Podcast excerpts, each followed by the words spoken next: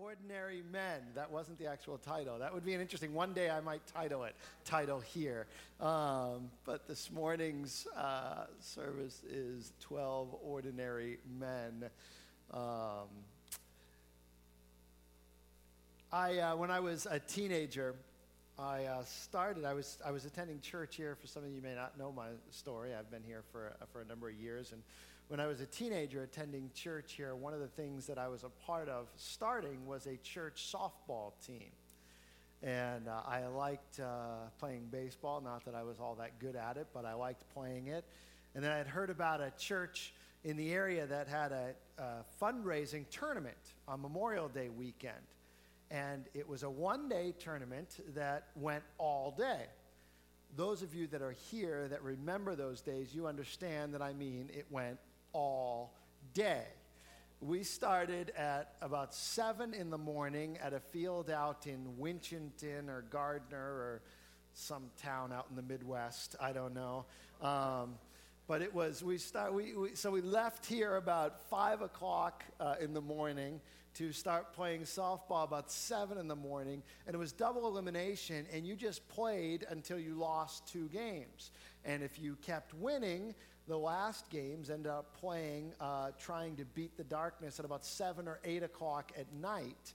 Uh, would be the finish of the last games. In a couple years, we ended up playing all day in those last games, and it was a lot of fun. Um, uh, and I, as I got a chance to start it, we had one team as we went first. Uh, but then it began to catch on, and more people began to get excited about going. So we brought two teams, and then three teams. And uh, as we did, we had to decide would we bring one team that we would stack with players to try and win the whole tournament? Or would we kind of split our talent evenly over three teams and just, you know, everyone go and have fun and, and, you know, decide what to do there? Now, you have to understand, when I say, if you weren't there, when I say church softball tournament, you may be thinking uh, blankets on the lawn, fried chicken, kumbaya, and everyone around sitting around singing hallelujah. Um, there may have been some of that, but there was also teams that would stack their players.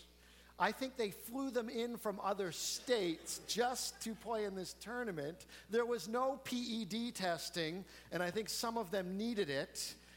And, and there were some guys, they came in and they were just serious about winning this tournament. And they'd have these guys that were huge, that could hit the ball. If it wasn't a mile, it was close to a mile. And so some of these teams, you know, you'd have young kids who are just, you know, middle school or high schoolers, and they'd just spend their whole day just chasing balls that people hit a mile away.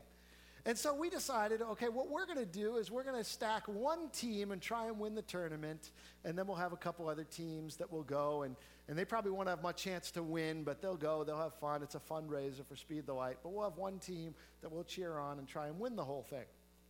And so I was on that team for a couple years, but then as time goes on and more players come and I get older, there came a year where it was apparent that I was not in the top 10 players.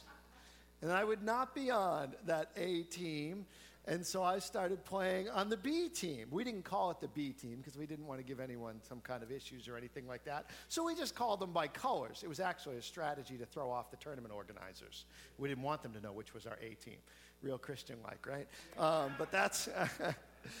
but then, so we had the red, the blue, and the white team. And I played on the red team. And and, uh, and so I tried to tell people we were on that team because some of them may have felt a little slighted to be on that team. And I would tell them, we're not the B team, we're the red team. And, uh, and so that was, it was fun. We played and we had a good time and we, we, did, uh, we did okay a few years.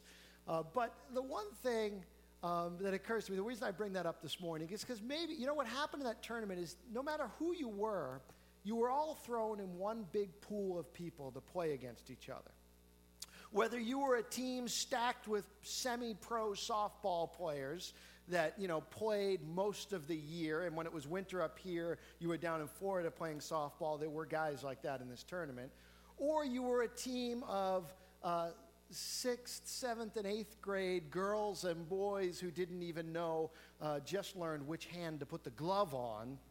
You, all these teams played against each other in this tournament And so you would have these guys just jacking home runs and these, you know, kids just chasing the ball and bringing it back, chasing the ball. And sometimes they would have mercy, and sometimes they would just keep chasing the ball and bringing it back.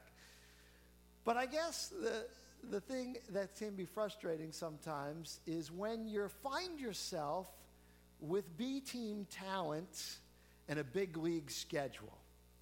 Have you ever felt that you were in a situation where you had B team talent and you were maybe a B team talent and yet you had a big league challenge ahead of you?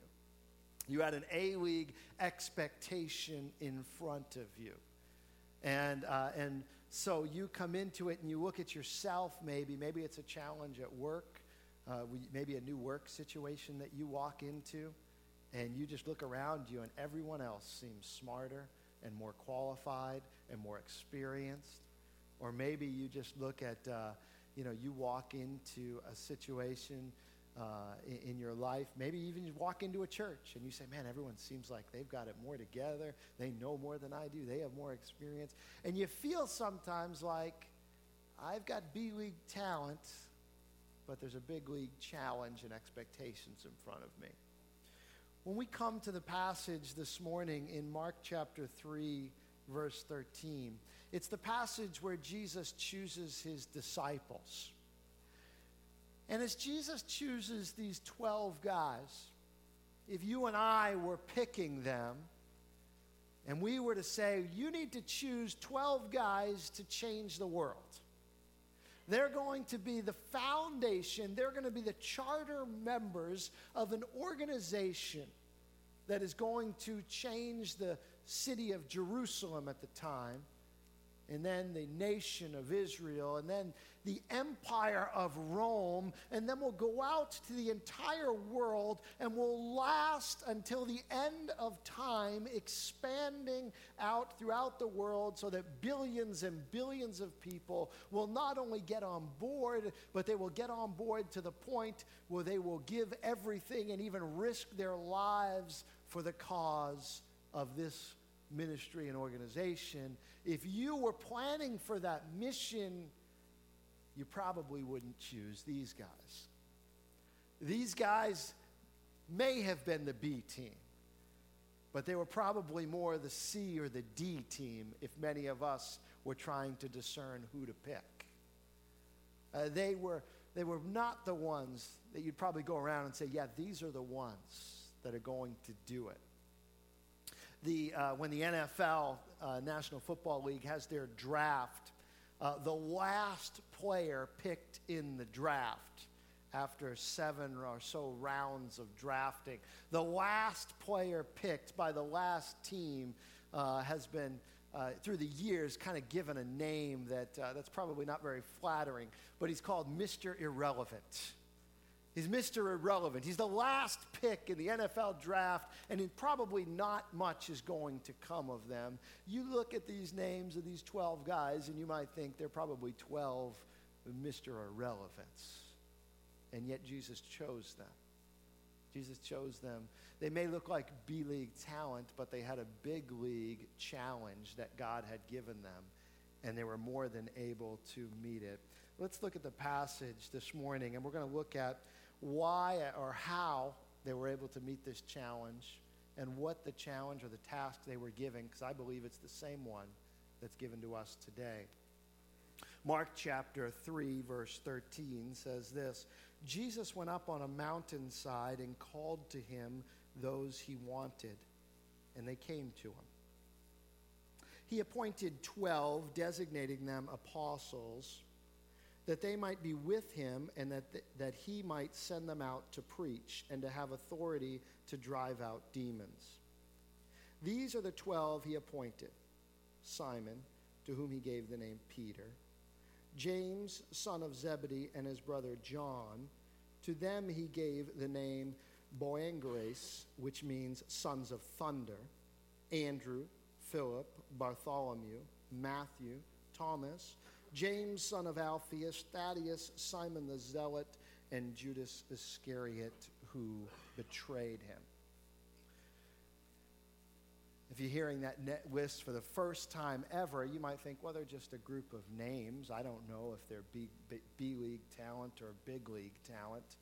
Uh, but most of them, none of them were religious leaders. None of them were, as far as we can tell, highly educated men. In fact, it's quite likely they weren't. Because if they were highly educated, if they were the best of the best of the best, then they would have been recruited by some rabbi to be in his to be his disciples, to be his followers. That's what happened to the smartest and the best and the best of the best in Israel. Everyone went to uh, school, everyone learned the Torah, and then those who were the best would get chosen to continue in education. And then those who were the best of that group would eventually get selected by a rabbi to follow him and to learn from him and to be his disciples. These guys weren't the disciples of any rabbi, they were fishermen. They had other professions, so they weren't the best of the best. One author said that uh, Peter, you know, of this group, kind of describing them, he says Peter was an optimist, but Thomas was a pessimist. Simon was a zealot, hating taxes and eager to overthrow the Roman government. But also there was Matthew, who had voluntarily offered his tax collecting services to the same Roman government. Peter, John, and Matthew were destined to become renowned through their writings but then there's James, who remains obscure and yet must have fulfilled his mission. These 12 guys, relatively unknown, at best B League talent, and yet Jesus chose them. Now, don't get too hung up on the part, the part of the verse that says, if you flip back to that last slide, John, the first one, the first part of these verses that says, he called to him those he wanted. Some people come to that and they think, well, maybe I'm not one of the wanted ones. Maybe I'm not one of the ones that Jesus would call to him. And I just want to say something about that right in the, in the beginning before we, before we get into it. Because I think some people would come to that and say, well, Jesus called the ones he wanted, but there must have been others he didn't call. And what if I'm in that other group? don't get too hung up on that because what's happening here is Jesus had a very particular task that needed to be accomplished, and he was calling the men to that task after prayer with his heavenly Father, who he felt, and we don't know why. Bible doesn't tell us why. A lot of people speculate why he chose them, but we don't know why. All we know is he chose them. But he chose the ones that he thought would best complete the task. God often does this throughout the Bible. God often does this throughout the Bible. God chose Noah to build the ark. Were there other people around? Of course, but he chose Noah to build the ark. Uh, God chose Abraham to be the father of the Jewish people. Were there others around? Yes, but God chose Abraham. Why? Because God chose him. I don't know why. God chose Mo, uh, Joseph to lead his people into Egypt, and then he chose Moses to lead his people out of Egypt. Uh, God chose David as king. Uh, God chose the prophets to write his scriptures. God chose the tribe of Levi to be his priest. God is constantly choosing people to do certain things and certain tasks for him. He chose John the Baptist to be a forerunner of Jesus. He chose Mary to, to uh, carry uh, Jesus when he was incarnated by, you know, on earth through the Holy Spirit. And he chose the 12 disciples to be apostles. God's often choosing. It doesn't mean that he didn't love all the other women in the area and that he only loved Mary. It doesn't mean that he only loved Moses and didn't love the other Israelites. In fact, he chose Moses because he loved all the other people. And so God chooses for a very particular reason and task, and that's what Jesus is doing here. Were there other disciples? Of course, we know that. Later on, he'll send out 72. Later on, we'll hear about 120 at Pentecost. There were, all, there were other disciples. But he chose these 12 for a very particular task and for a very particular reason. And he chooses you for a very particular task and a very particular reason. And so you have these 12 guys that we don't know why they were chosen, but we do know this. We know what they looked like before, and we know what they looked like after. Before, there are 12 guys who can't even get along with each other fishermen, tax collectors, zealots, arguing about who's the greatest, arguing about who's going to have the most power, arguing about who is going to sit at Jesus' right and left hand. 12 guys who can't even get along. But at the end of their lives, we see that one of them will betray Jesus, of course, in Judas Iscariot. Ten of them will die martyrs' deaths as they preach the kingdom of Jesus and the kingdom of God. Church history tells us that they, ten of them, will die martyrs for the kingdom. The one who doesn't, the church history tells us, uh, lived out and died a quote unquote natural death would be the Apostle John. Uh, I say natural death because he died exiled on the island of Patmos and had already been tortured and boiled for his belief in Jesus. So, what happened to these guys? What happened to this B League talent that went from being a group of guys that can't get along with themselves to a group of guys that go to their deaths and transform the world for Jesus? What happened in the middle, and the difference was their time with Jesus. What happened in the middle was their time with Jesus. So in this passage, Jesus gives them three things. He says this He says, He called them that they might be with Him, that He might send them out to preach, and that they would have authority to drive out demons. These are the three things he called his apostles to. I believe they're the three things that he calls us to as well, because we are an extension of the apostles. They were the first, but we continue on their work. They were the first ones he called, but we continue on their mission that God called them to. So, first of all, they were called to be with him. I think this is an important part of the verse that we often miss that Jesus didn't just call them and send them out to work, he first called them to walk, to walk with him. See, all the work for Jesus flows out of walking with Jesus. Sometimes we want to be so, we get so excited about working for Jesus that we forget that it all flows out of a walk with Jesus. The difference between who you are and who you will become is the time you spend with Jesus. The difference between who the disciples were and who they would become was simply their time with Jesus. Spending more time with Jesus will cause you to become more like him. I mean, it's true of anything you spend time with, right? Eh, you become who you spend more time with. You ever seen a married couple who's been married many, many years? And they can complete each other's sentences and they know what the other person's thinking because you spend time with each other. And if you spend time with Jesus over time, you start to act like Jesus. Eh, you start to know what Jesus would do and what Jesus would say. And you do that, yes, through coming to together with the gathering of believers like this. We do that through spending time in prayer, spending time in His Word, spending time listening to Him, and suddenly we start acting like Him. And Jesus knew that that's what it would take for these 12 men. That if they would spend time with Him, then He knew that He could trust them with His work. Who you are now and what you think you have now is not what matters when it comes to doing the job God has called you to. What matters is who you are with. See, we look at ourselves sometimes and we think, well, I'm B League talent and I can't do anything great for God. But it's not who you are right now, it's who you're with. And it's your time with Jesus that really makes the difference. When we are with Jesus and we find out what Je- when we are with Jesus, we find out what he wants us to do and we find out that he gives us the strength to do it. You might not see a great godly leader. Others may look at you and say, oh, no, B League talent. I'm not picking them. But Jesus has the final word. I think a lot of people would have passed over Peter. So, man, that guy's always putting his foot in his mouth. You know, that, that guy is always jumping out before everyone else. That guy is just going to get us into trouble. We don't want Peter. But Jesus said, No, Peter, you're a rock upon this rock I'm going to build my church. And, and, and Peter became a great uh, preacher and leader in the early church. We wouldn't choose him. And yet it wasn't about how Peter saw himself. It wasn't about how other people saw him. It was about his time with Jesus and how Jesus saw him.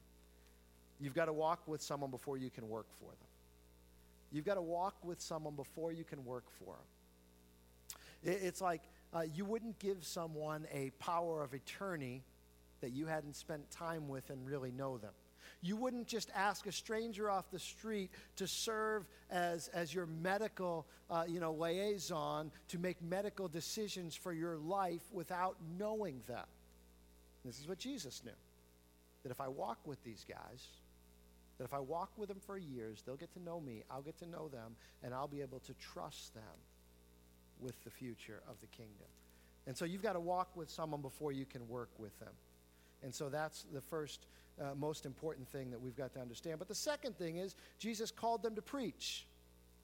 He called them to preach and to proclaim the word of God. And I believe he still calls you and me to do this as well. He still calls you to share the gospel. Actions are great, actions are foundational. But the first thing, and eventually what's going to have to happen, is you're going to have to at some point speak. Actions are necessary but not sufficient for someone coming to Christ. You're going to have to at some point share the propositional truth of the gospel with them so that they can respond in faith to Jesus Christ and put their trust and hope in them.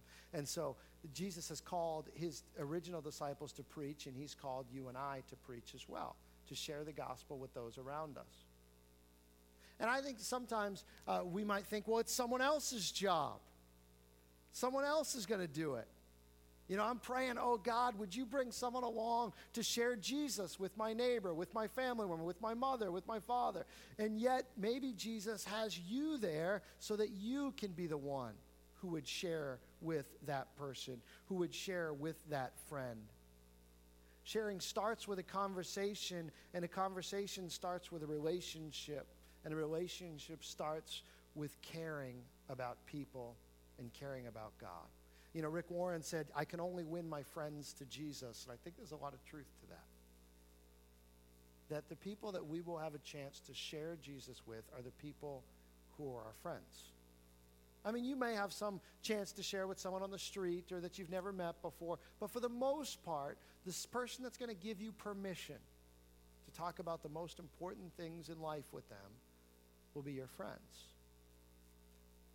So then the question comes up is do you have friends that don't know Jesus?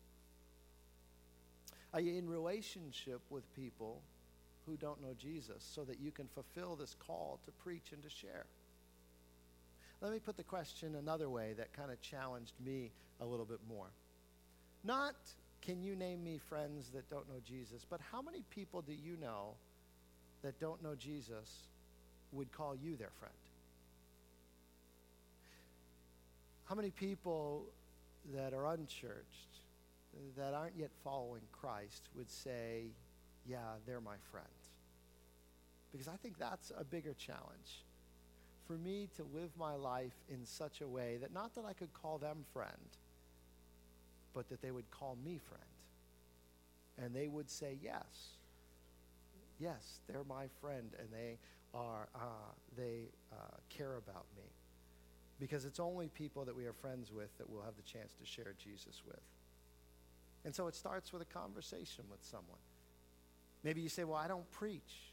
Don't have to think of it as preaching, it's sharing Jesus with somebody. And maybe it starts just with a conversation. The conversation could be, you know, someone's talking about a difficult time they're going through, and you might say, I don't know how I would react in that situation without my faith man, I don't know how I would be able to handle what you're going through if I didn't have Jesus in my life. Maybe the conversation starts like that. See, we think it sometimes has to be so difficult. Maybe the conversation starts, Can I pray with you? Or maybe you have a mom that's struggling with her, with her child and she's saying, I just can't figure it out. They were such a perfect little angel and I don't know what happened.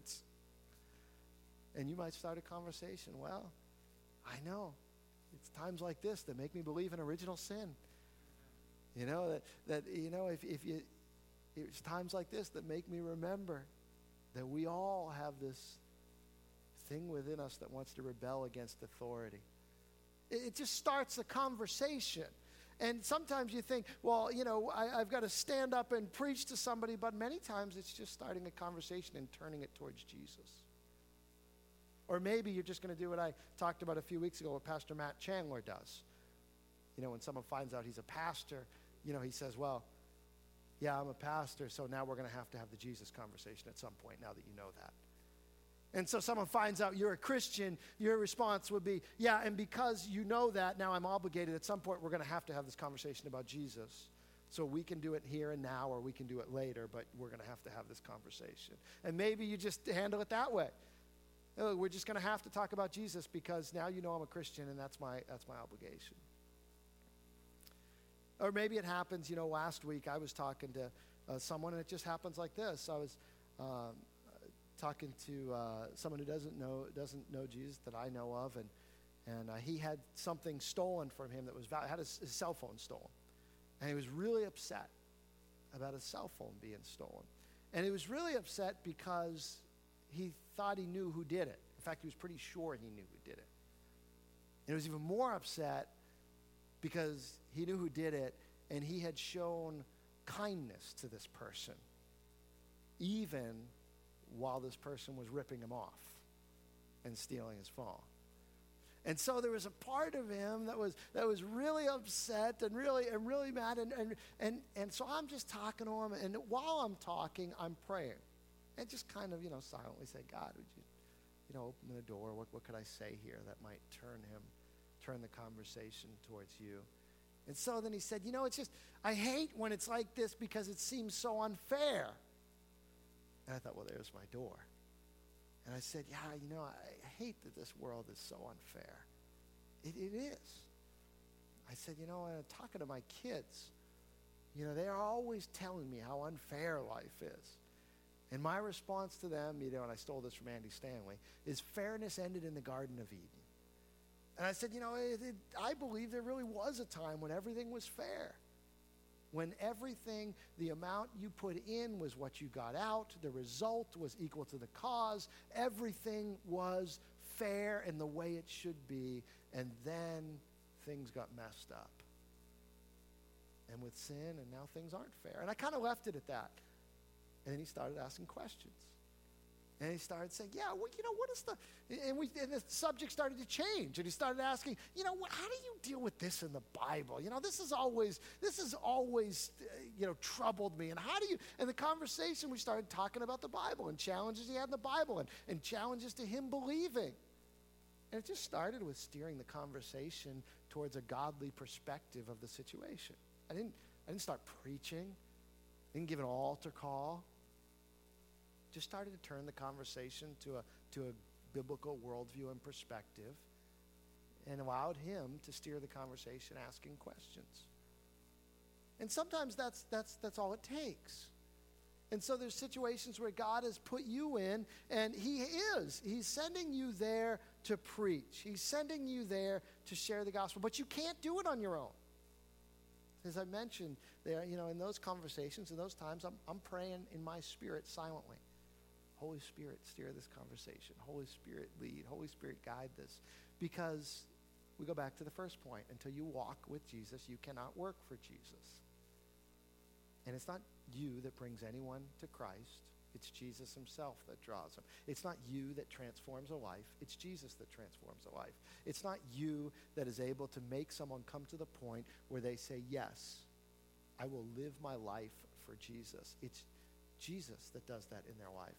And so you pray and you say, you say, God, would you steer this conversation? Would you help this person come to a place of opening their eyes to you? Because you can't work for God until you walk with God. The second part that he sends them out to do is to drive out demons. And I said, I think you and I are called to do the same things they were called to. I'm not sure how many demons you've driven out lately, but let me put it a different way. Maybe you say, well, I don't know about this driving out demons business. I've never been a part of seeing driving out a demon. I haven't either. I don't know a lot about it either. I've heard a lot of stories about it. I've talked to some people that have been a part of it, but I have never personally, that I know of, Because I prayed for a lot of people, and if a demon came out of them, maybe I don't know. But, uh, but I, I, I don't know that I've been personally really a part of seeing this happen. I do believe it happened in the Bible. I do believe it's possible and happens now. I do believe that there are spiritual forces working. But let me put it a different way. You are called by Jesus to work for him in a context where there's a spiritual battle going on. You are called by Jesus to help be a part of seeing people set free from spiritual forces that hold their soul and their lives in bondage. I may not be able to point to it and say, yeah, this is a demon, but I do know Ephesians chapter 6 talks about the battle that we face and the spiritual battle that we face. It says, finally, be strong in the Lord and in his mighty power. Put on the full armor of God so that you can take your stand against the devil's schemes. And it says this For our struggle is not against flesh and blood, but against the rulers, against the authorities, against the powers of this dark world. And against the spiritual forces of evil in the heavenly realms. Here's what I know we're in a spiritual battle. I don't know that I can always point to a demon like Jesus knew exactly when a demon was present. I don't have a checklist to say, yeah, this one's a demon, and this one's a spiritual force, and this one's possession, and this one's oppression. I don't have that kind of checklist, but I do know this that there are spiritual forces at work in people's lives. And there's a spiritual battle that's going on. And it's not something that's to be fought in the flesh, and it's not something that's to be fought in our own strength. In fact, don't try and fight it in your own strength because you'll lose. The spiritual battle is to be fought in the spiritual realm. In fact, if you go in the book of Acts, there were some guys that tried it. Book of Acts describes these guys, seven sons of a man named Sceva. And they tried casting out demons in Paul's name. And they said, well, uh, the demons started to talk. And they said, look, we know Paul, we know Jesus, but who are you guys? They couldn't cast out demons in their own strength. It's only through the Holy Spirit and being in relationship with Jesus that you're able to do any damage or any battle in this spiritual realm. So again, you got to walk with Jesus before you're going to work with him. You can't go out and do this kind of spiritual battle without walking with Jesus. But here's what he calls you to he calls you and I to pray and to do battle in the spiritual realm. In Second Corinthians, the chapter, Second Corinthians chapter 4, Paul talks about this. He says, On the contrary, by setting forth the truth plainly, we commend ourselves to every man's conscience in the sight of God. And even if our gospel is veiled, it is veiled to those who are perishing. The God of this age has blinded the minds of unbelievers so that they cannot see the light of the gospel of the glory of Christ, who is the image of God. And you thought they just didn't understand. And you thought, well, they're just not getting it. And you thought it just had to be explained a different way. But Paul says, no, no, no, there's a spiritual battle going on. There's an enemy that's trying to blind their eyes to seeing the truth. And if you try just to do it in your logic, or you try to argue someone into the kingdom, or you try in your own strength, it's not going to be enough because there's a spiritual battle going on. And so it needs to be fought with spiritual weapons and in the spiritual realm. It needs to be fought in prayer. And if there's someone that, that, that you really, you're, you're praying for, you say, you know, I, I want this person to come and be set free. I want this person to come to Jesus. It's not about reading another book about how to tell them in another clever way. It's about getting on your knees, fighting the battle in prayer, fighting a spiritual battle for their soul, and asking Jesus to meet them. Yes, doing all you can to show love to them, to speak the gospel to them, to preach, to share. Yep, doing all you can to do that, but not ignoring the fact that this is a spiritual battle. This is a spiritual battle.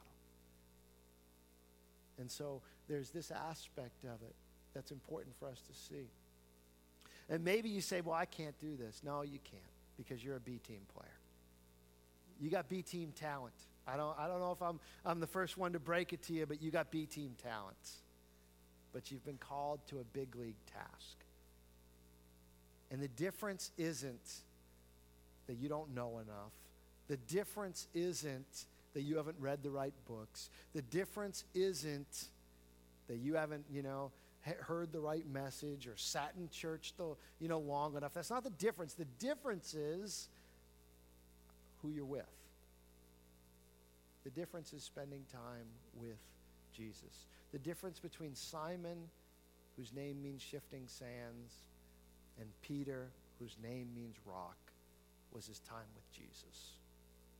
The difference between Saul, who persecuted the church, and Paul, who became the greatest church planter ever, was his encounter and time with Jesus. And the difference between who you are right now and who God wants to use you to be is your time with Jesus. That's what will make the difference in your life and in mine. And you might think, well, I'm not the person to lead my coworker to Jesus. I'm not the person to see my family member come to Jesus. I'm not the person to see my friend set free from addiction. I'm not the person to be able to see my children come back to God. And yet, God doesn't see who you are, He sees what you can become when you spend time with Jesus. That you can be that person. You can be that person in Christ. Let me close with this story. Let me close with this story just from Francis Chan, pastor out in California. Uh, Francis Chan had been uh, uh, having some missionaries come into his church. And he had a couple missionaries come in on successive weeks. And the interesting thing is, when they shared their story, they had something in common. These guys didn't know each other for all Francis knew, but they had a person that they knew in common named Vaughn. Vaughn was the last name. And, and um, and uh, he said, um, the first missionary came and said, You know, I wouldn't be doing any of this work if it wasn't for Vaughn.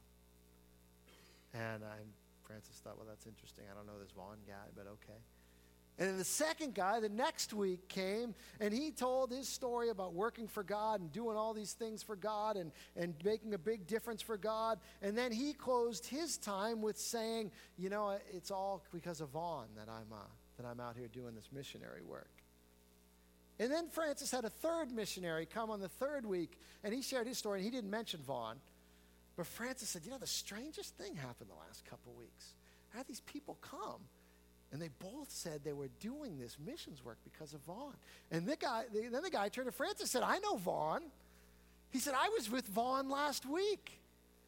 He says Vaughn lives down in San Diego and he pastors down there and he takes teams down into Tijuana, Mexico, into the garbage dumps and ministers to the kids there and just shows them the love of God and shows the love of God to their wife. He says he's down there in the dumps. He said, I was down in, this guy told Francis that I was down in Tijuana with him not too long ago. And We were walking the streets, and all these kids would run up to him, and they would throw their arms around him, and they would hug him, and they had such deep affection for him. He figured out how to get them to showers, he figured out how to get them food. And then this is what this guy said. He said, Francis, it was eerie. The whole time I was with Vaughn, I kept thinking, if Jesus was on earth, I think this is what it would feel like to walk with him. He just loved everyone he ran into, and he would tell them about God. People were just drawn to his love and affection. And, and, then Dan, this gentleman, said this. He said, The day I spent with Vaughn was the closest thing I ever experienced to walking with Jesus. And this is what Francis said. He said, Hearing this made me think Would anyone in their right mind say that about me? And would anyone say that about would anyone say, after spending time with you, spending time with me, that was like spending time with Jesus? That is probably a little bit what Jesus is like. Or maybe, I really hope that's what Jesus is like. See, that's what Jesus was doing in these 12 men he asked them to come to him and walk with him. He didn't just say, Go out and work for me. He said, Come and be with me. Come and walk with me. For three years, he walked with them. And they learned how he taught, and they learned what he cared about, and they learned what he valued, and they learned what he loved. And when they walked with him, only then could they work for him. because then they looked like him. And it's the same for you and for me. For us to do any work for Jesus that's of any value, we have to spend time walking with him. And that's how you go from being a B League talent to accomplishing a big league vision for God. And so, if you're attempting to work for God, my question is are you walking with Him? Are you spending time with Him on a regular basis and becoming like Him? Or if you've been walking with Him maybe many years, then what's the work He's called you to? Are you preaching and doing battle in spiritual realms as He called His disciples to do? Because that's what He's called you to do. Share him with people around you. He hasn't called you just to be here and just wait until you die or wait until he comes. He's called you to share this message of hope with people around you, that he loves them, that he came and he died for them, that in Jesus they can find freedom, that Jesus chooses them, that he calls them, and that he loves them. And you say, Well, I don't think they'd be interested. Well, you were. They're not that different from you, right? But he calls you to share with them, to love them, and to pray for them and do that spiritual battle for them. Let's pray. Father, we come before you today and we recognize that many of us often feel like, uh, Lord, we're kind of B team talent and yet you've called us to this big league vision and you have big league expectations on us, Lord. And so, Father, Lord, as we come before you today, we may not look like much. May not look like much in our own eyes. And certainly when others look at us, they may not think much. But Father, may we understand and get caught up in your vision, in who you are, and what you have called us to, Lord. Father, may we understand that it's not who we are that really matters, it's who we're with. It's not the raw material that determines the outcome, Lord, of the vessel. It's the potter. It's the potter who's shaping the vessel. It's your hands on our lives. It's our time with you that allow us to become who you're calling us to be. And so, Father, we ask today that you would make us into the people you're calling us to be, into the church you want us to be. Father, we're asking that you would take this raw material, this B League talent, and Lord, help us to accomplish great things for your kingdom. Lord, I pray for the men and women in here, Lord, who, as we talk about sharing the gospel, have friends and family members and neighbors and coworkers and people they love and care about that they want to share Jesus with but haven't been able to or haven't had the boldness to or haven't seen the open door. Lord, I ask that you would open those doors. Open those doors for us not to keep or hide this gift this hope that you offer. Lord, and I pray that you'd also help us to continue in prayer and be faithful to do that spiritual battle for people we love, people you died for for your sake, Lord. We thank you for those who have gone before us, Lord, who have prayed and battled and shared for us. We pray that we would be those people for those who will come behind us. We ask it in Jesus' name. Amen. Would you stand and we'll close out our service in prayer this morning?